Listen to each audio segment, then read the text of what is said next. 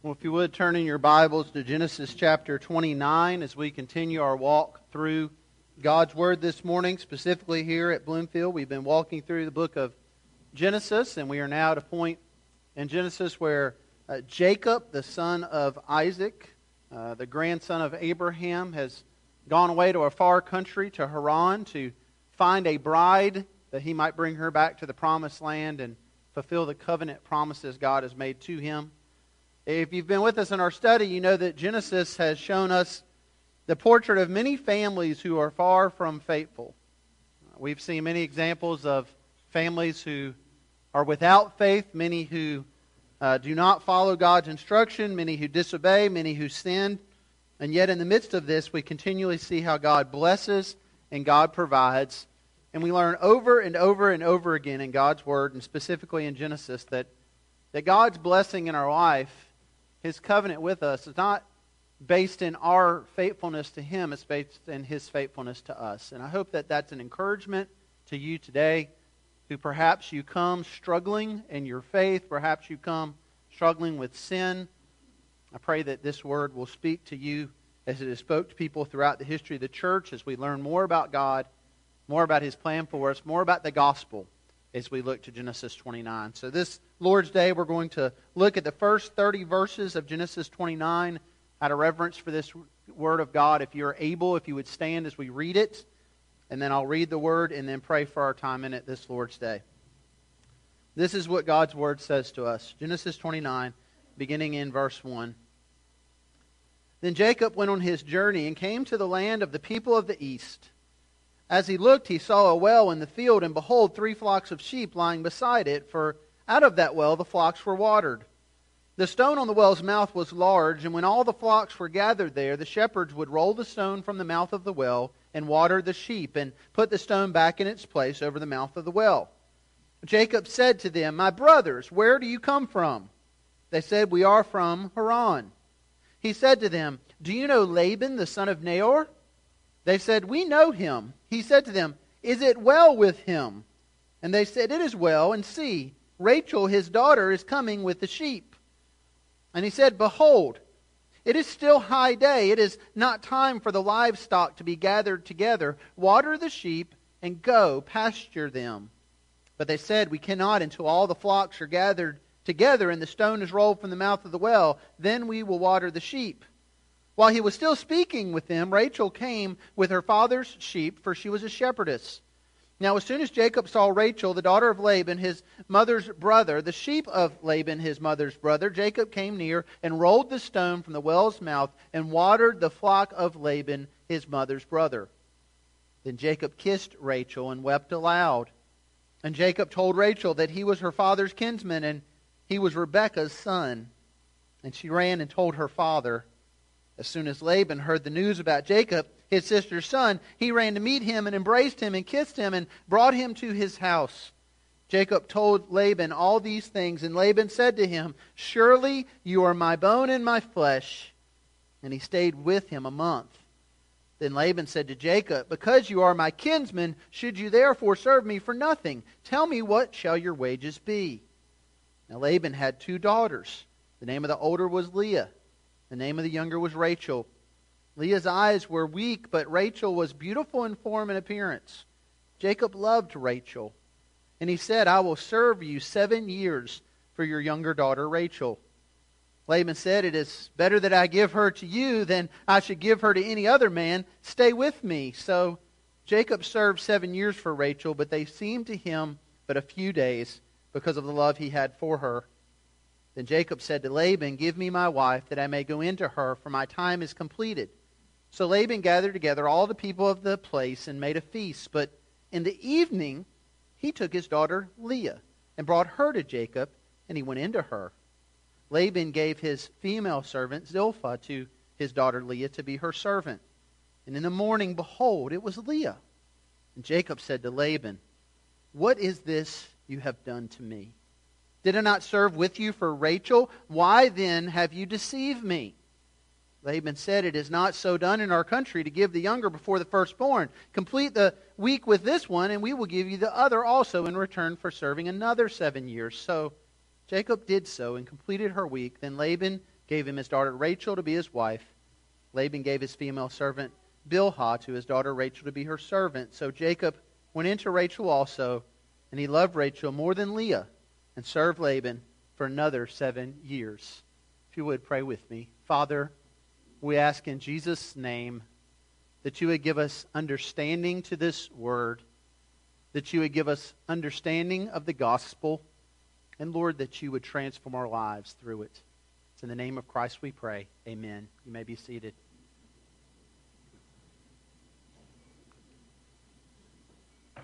Couple of nights this last week, I noticed as I walked outside at night how how clear the sky was, and perhaps you have this experience where you go out at night and you see on a clear night where you can see the moon and the stars, you you begin to get just this understanding of how immensely large the universe is and and the splendor of it and the, and the greatness of our God who created it.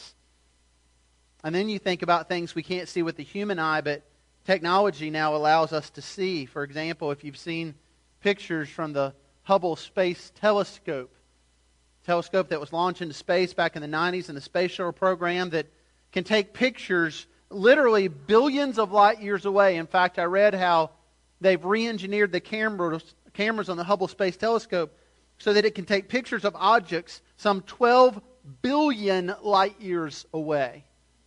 Now, the question that then comes to mind is well, why are scientists, astrologers, why, why are they so intent on, on seeing something so far away? What, what is it that they hope to learn?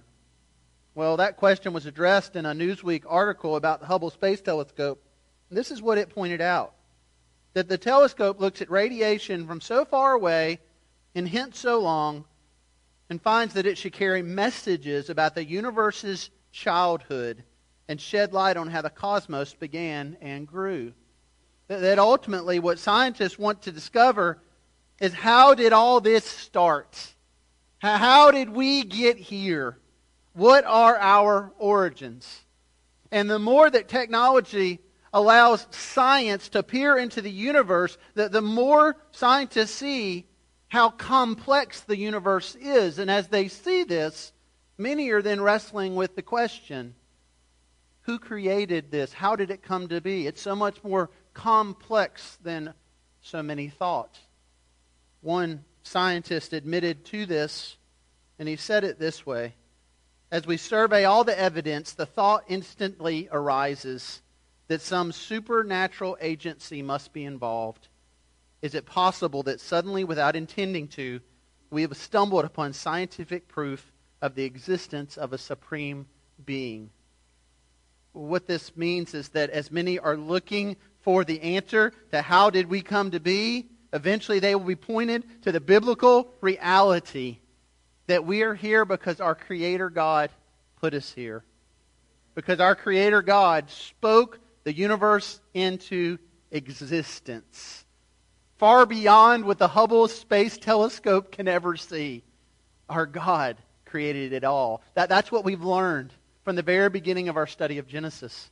In Genesis 1 and 2, we saw a picture of that creation, about how in that creation, God set aside a sanctuary for man. And he created Adam and Eve, and he put them in that sanctuary, in that garden. And, and he gave them his word and in his word, he helped them to see that they had dominion, that they were to exercise that dominion, but ultimately they weren't in charge of everything. Ultimately, they weren't who he is, which is God. He put a tree there to remind them that they had dominion over an area, but not over all, that they were to be responsible to God and to his word. And from that, we saw rebellion. We saw sin. We saw the fall. So from Genesis chapter 3 all the way through to where we are now and continuing on to Revelation 22, we see the consequence of that fall. But in that we see redemption through Jesus Christ because in Genesis 3:15 God promised that an offspring would come from Eve who would eventually destroy the enemy. The scripture gives a vivid picture that he would literally crush his skull. That offspring is Jesus Christ. And so between Genesis 3:15 and where we are today, what we've been seeing is that God raises up these families. And in these families, he makes this covenant promise to them. And in that promise, he speaks of this offspring that's going to come. And the amazing thing is, is that as you read about these families, Abraham's family, Isaac's family, now Jacob's family, what should strike you is that these are far from perfect and faithful people. In fact, what should strike you as you read about them is how short they fall, how dysfunctional they are. And that should comfort you and I, because that's who we are. We are here this morning as a group of people who fall short. We are here this morning as, on our best day, a very dysfunctional family, not just our biological ones, but our church families, our relationships. We, we fall short, we sin. And, and in that, we have a great opportunity to see the grace of God. Because as I've already said, God's faithfulness to us is what secures our covenant, covenant, not our faithfulness to Him.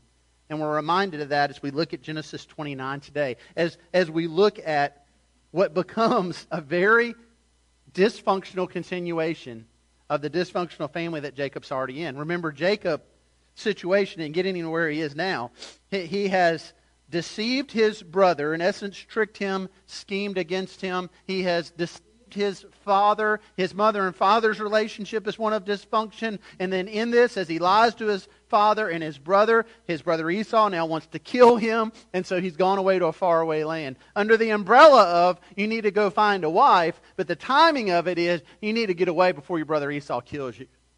That, that's where he's coming from. Not exactly a picture of biblical faithfulness but we do see faithfulness in God.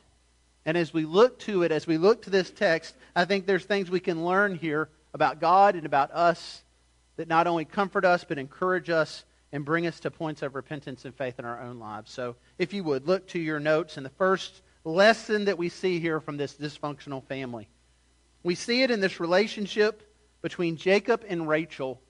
And as we look in the text in verses 1 through 12 at their relationship, we're reminded that God graciously provides.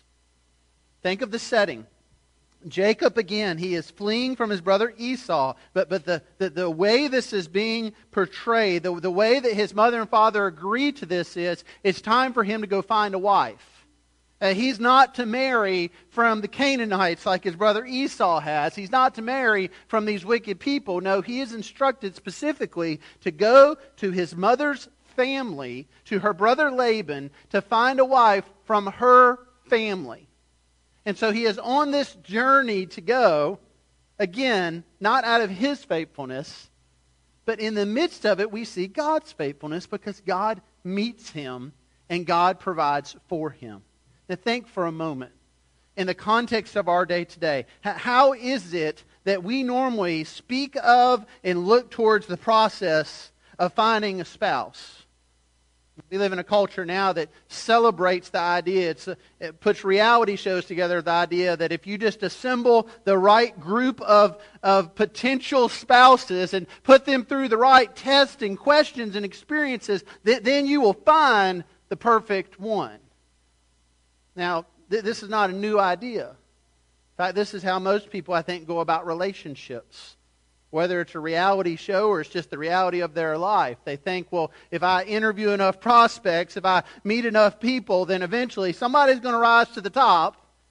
Somebody's going to shine among them. Somebody's going to give me this feeling. Something magical is going to happen. And then that's how I'm going to know the perfect one, the right one. I think that methodology, though, is far from what the Scripture presents us with. Because what we see the Scripture presenting us with is not that we, in our efforts, need to go find the perfect one, but that we need to follow the perfect one who is God. And as we walk with Him, He not only guides, but He provides. I had a pastor say to me years ago when I was in college something along these lines. He said, If you want to find the right spouse, then run the race for Christ. And along the way, see who's running beside you, and then turn to them and say, Would you like to have four children and move to Bloomfield? And from that laughter, you can tell that's not quite how it worked out. Well, it did work out that way, but it's so different to think about dating and courtship and marriage that way than the way the world portrays it. And yet, I believe that's exactly the picture we have here. It's the picture we've had in Scripture already. Think of Abraham. Abraham wants to make sure that Isaac marries the right person, and so he instructs his servant to go to the land that he is from and to bring back from that land one who is from his family to marry his son. And so as his servant goes, he too comes to a well, and he too meets a woman there who God has brought there, who will indeed be the spouse of his servant's son. Here we see God providing in such a way for Jacob. Very different than the world says this needs to happen but God is the one who orchestrates it. You think of the very beginning of marriage itself. It's not that Adam is sitting there saying, you know, gee, if I just had a helper suitable for me. It is God who points out the need. It is God who brings Eve to Adam. It is marriage existing in the mind of God where we see the origins of it, not in the mind of man. And here we're reminded of that is God provides a wife for Jacob. He does it through somewhat ordinary means. Jacob here is traveling. This is the intention of his journey. As he goes, he comes to a well, and at that well, he finds three flocks and the shepherds of those flocks. He begins to inquire of them. They are sitting here at the well, the text tells us, because there's a large covering on it, and this covering stays there until enough of the shepherds come, remove the covering, and then water their flocks. Well, as this is going on, Jacob begins to ask them questions, and he asks about where they're from, and he asks them if they know Laban. And then you see God's providence in that these men not only know Laban, but they point out to Jacob, and there's his daughter Rachel, and she's coming here right now. Uh, again, this whole process is one of God's provision. Then we see in the text something that might seem a little unusual to us. Jacob suddenly, as Rachel's coming, turns to the shepherds and says, You guys need to hurry up. He says you shouldn't be sitting around. You need to water your flocks and get going. Now, commentators have two different ideas on why this is. Some say that, that Jacob likely himself had done a lot of shepherding because of his family and because of what God had blessed them with. And perhaps he's looking at these shepherds as just lazy. And he's saying, it's not time for y'all to sit around and be idle. Go ahead and water your flocks and go. Others say, in the timing of it and knowing more about Jacob's characters, we've seen that it might be that Jacob here sees Rachel coming and automatically his heart is drawn to Rachel and he just wants these other guys to get out of the way. he wants to spend time with Rachel. He wants to talk to Rachel. That's the intention of his journey. And so he wants to pursue that. Whatever the case, the men wait. Rachel gets there. And then Jacob removes the covering from the well. And then Jacob waters the sheep of Laban. But what does this teach us? Well, again, I believe it teaches us that God graciously provides. And just as he provided for Jacob, he provides for us. And in his provision for Jacob, he provides for us. Because in providing Rachel for Jacob, while there will be many other relationships that end up coming into Jacob's life, through this union, Jacob and Rachel will have a son named Joseph.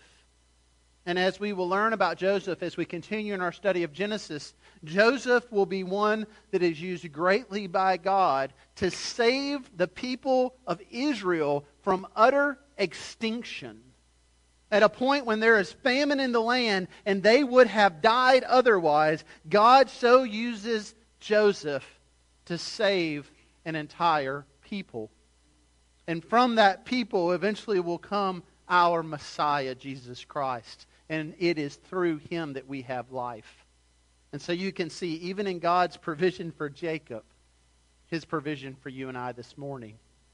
We're reminded, too, in the way he works in Jacob's life, of the gospel itself. You see, Jacob, like so many others in Scripture, they're, they're a picture to us of Christ, and yet they all fall short of obviously being our Messiah.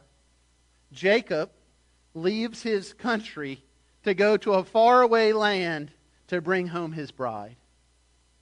That's exactly what it is Jesus does for us.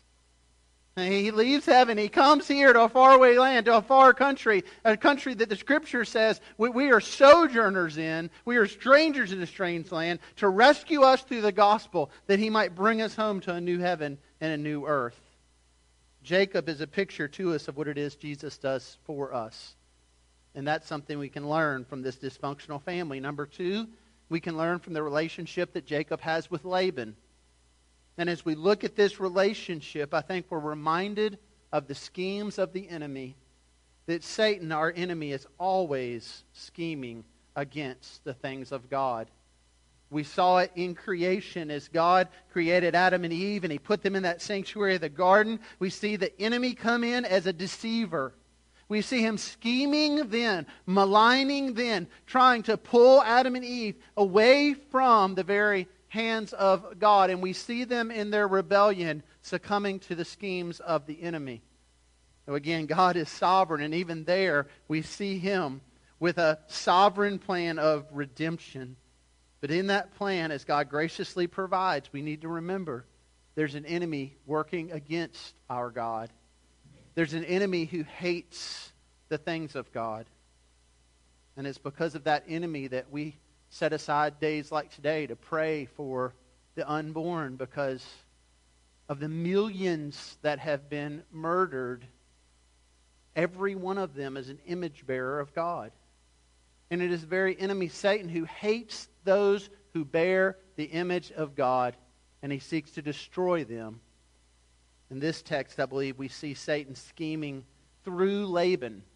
Laban is one we've been introduced to before. If you remember back in Genesis 24, where Abraham sent his servant to find a wife for Isaac, he comes to the home of Rebekah, and, and in that, we're introduced to Laban, Rebekah's brother. Scripture doesn't tell us a whole lot at that point about Laban. There's a couple of things, though, we can draw from that text. One is it seems that one of the things that catches Laban's eyes, even back then, is the wealth of Abraham. It's all the stuff that Abraham's servant has brought to give to the family of what will be the bride of Isaac. The scripture notes that Laban sees these things, and the scripture notes about Laban that when it's time for Rebekah to return with Abraham's servant to go back to marry Isaac, that, that Laban doesn't want her to go yet. In fact, Laban tries to stall her going. Says, Let her stay with us for a little while longer. Again, we don't know exactly why that is, but one of the indicators could be that Laban's hoping that maybe he'll get more stuff out of this deal.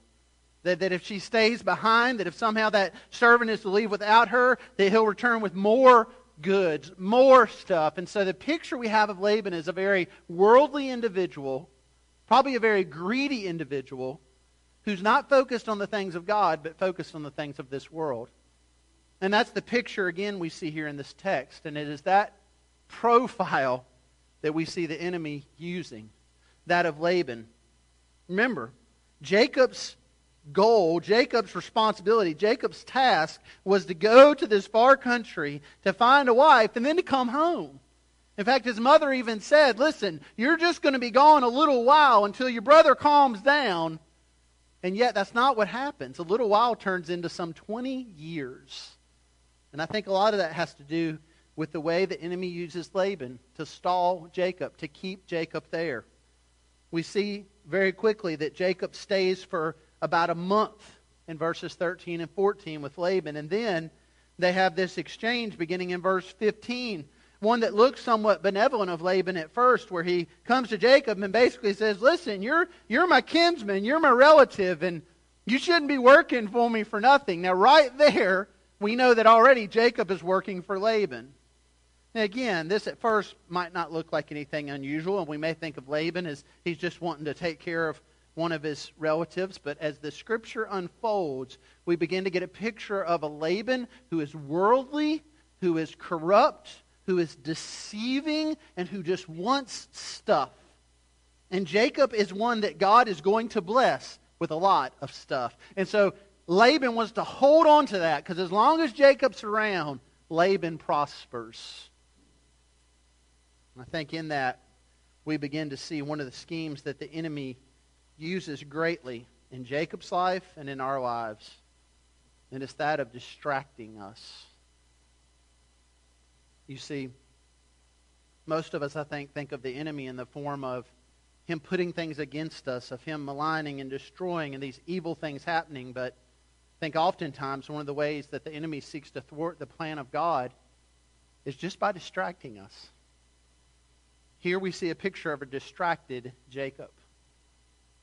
Look at your own life. Do, do you see a picture of a distracted believer? Th- think, how often have you thought about, you know, I, I know I need to talk to this person about the gospel, but I just haven't had time to do it yet.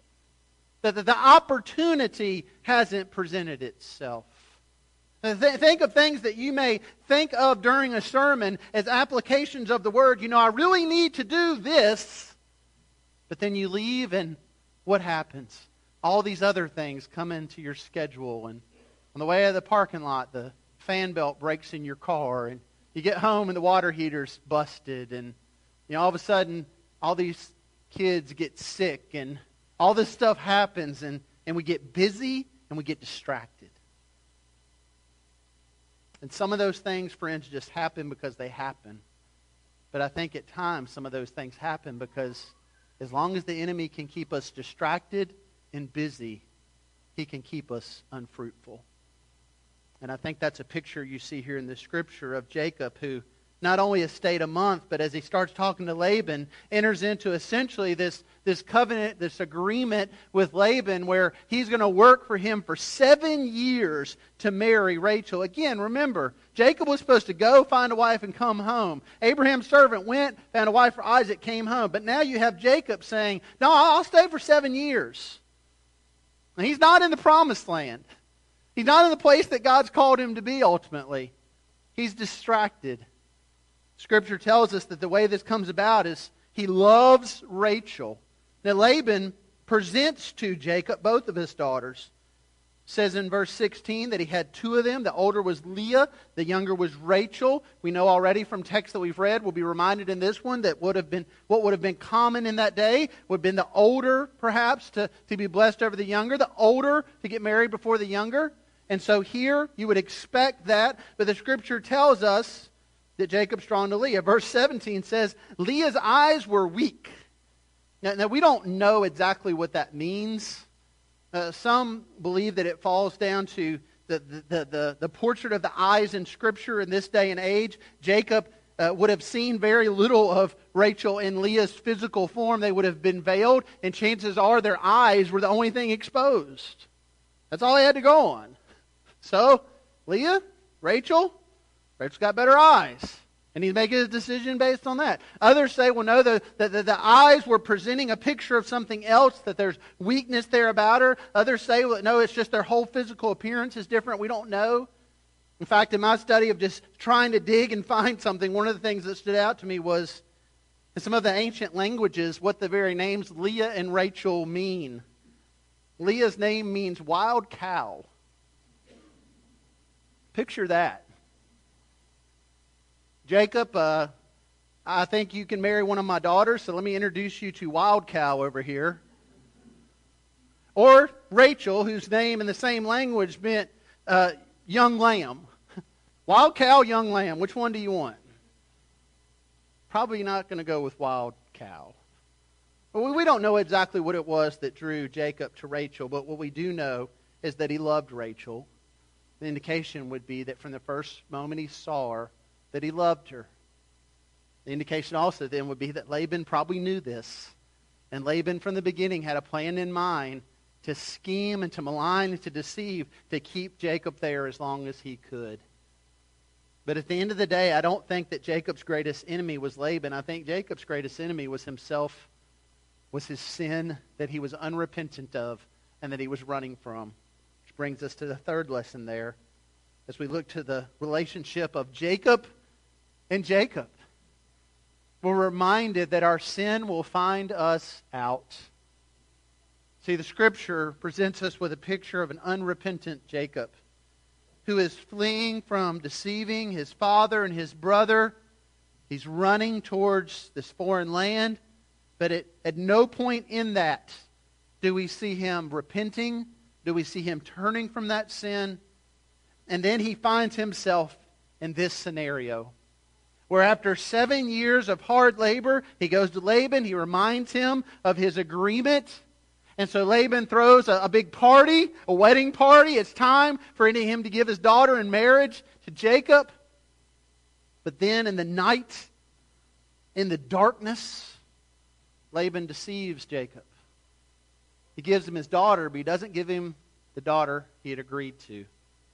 He gives him Leah instead of Rachel.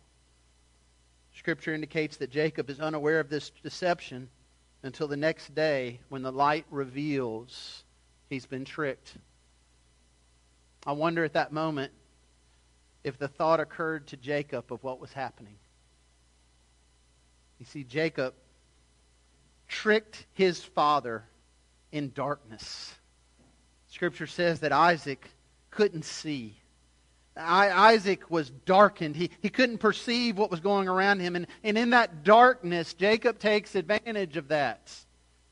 And he presents himself to be someone he's not. He, he comes in as if he is another. And in doing that, he tricks his father into entering into a covenant relationship with him that his father was not intending to enter into with him, but to enter into with his brother. And now, fast forward Years later, an unrepentant Jacob wakes up one morning and finds that he too, in the darkness, has been deceived. That he too, seeking to enter into a covenant relationship with one, has been tricked into entering into it with another. What we see in this exchange with Jacob is what the scripture see, says we see in our own life prophet Hosea reminds us of it as he says this to God's people who are unrepentant and rebellious They sow the wind, and they shall reap the whirlwind. What does that mean? It means, friend, that when you and I sin, we, we are sowing seeds of unrighteousness, and they will grow and they will produce fruits, and we will reap what we sow. And that no matter how you look this morning on the outside, no matter how much you seem to us to have it together, if there is sin in your life that you have not repented of, you are sowing seeds of unrighteousness. And the scripture says that something's going to happen with that. But the scripture says that not only have we all sinned, at least you think you haven't, it says that the wages of sin is. That there's a consequence of sin that far exceeds this temporal life. You may see people and wonder at times, well, look at so and so. Look at all the sinful things they're doing. And yet it seems like everything just goes right for them. There'll be a reckoning for them one day. This world is but a blink. God says for those who sin, the result of that sin is death. The scripture tells us that is eternal condemnation and his wrath being poured out forever we will reap what we sow. There's good news. The good news is God has given us a better Jacob in his son Jesus Christ. And in Jesus, we see something amazing happen. Jesus reaps the penalty of the sin that we have sown in order that we might reap the benefit of the seed of righteousness that he has. You see, we, we sin the gospel says if we will repent and turn from our sin, it doesn't say we become perfect at that point. It says we are then covered in the righteousness of Christ. Then we don't reap what we've sown because Christ bears the due penalty for our sin on the cross. And then the beauty of it is, then we get to start reaping what we haven't sown. Then he blesses us as we are covered in the righteousness of his Son. And that's the beauty of the gospel. But in order for us to experience that, the light must shine in the darkness. See, Jacob both deceived and was deceived in darkness. And friend, you and I are deceived and we deceive others when we live our lives in darkness. But the light of God's Word shines light on our darkness. And the light of God's Word offers us the opportunity to not only escape reaping the wrath for the sin we've sown, but to live covered in the righteousness of Christ. And that's a beautiful picture. As this text goes on and wraps up in verse 30, we find that Jacob reaps what he sows. As much as God blesses him and is gracious to him, all kinds of dysfunction comes out. He's now in a situation where he's married to two sisters And then from that, further complexities will come as childbearing years come along. And all types of dysfunction will exist in those relationships.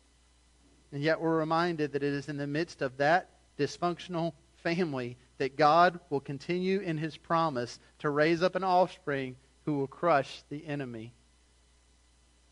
And that's a good word for this dysfunctional family today. No matter how messed up we are, God is still at work and God still has a plan. And God is carrying out that plan. And the scripture says the very gates of hell will not prevail against it. And so, Christian, be encouraged. If you don't feel like you've got it all together, well, neither does anybody else here. But who does is Christ himself, who offers us through the gospel the opportunity in this dysfunctional family to experience the blessing of God and the plan of God for the glory of God for all eternity. And if you're not in that family, you're missing out. And we invite you to come into it through repenting, through turning from your sin, and confessing Christ as Lord. And the scripture says, all who call on the name of the Lord will be saved. And for those of you who have, perhaps you come in this morning again feeling like in your best efforts you've fallen short because you have, feeling like life is just overwhelmed you because it, it has, and, and just overwhelmed with wondering, Lord, what, what are you doing here? Be reminded this world is not our home. Things can get worse than they are, but not forever. Because God in Christ promises us a new day and a new creation when all is made right. Not because of what you and I bring to the table, but because of who God is and what he offers us through Christ. And so, Christian, continue to repent and have faith, repent and have faith, repent and have faith, and invite others to do the same. If you would pray to that end with me. Father God, we ask in Jesus' name that you would help us to turn from our sin and turn to Christ. Lord, our flesh craves to have 10 things we can do to have a better year and 12 ways we can make our, bar- our marriage better and five keys to financial success. But Lord, there's really just one thing we need to do today. And that's repent, to turn from our sin. And as we do that, to have faith and to trust in Christ and not in ourselves. Lord, would you help us to do this and to invite others to do this? In the power of your Holy Spirit, we pray this in Jesus' name. Amen.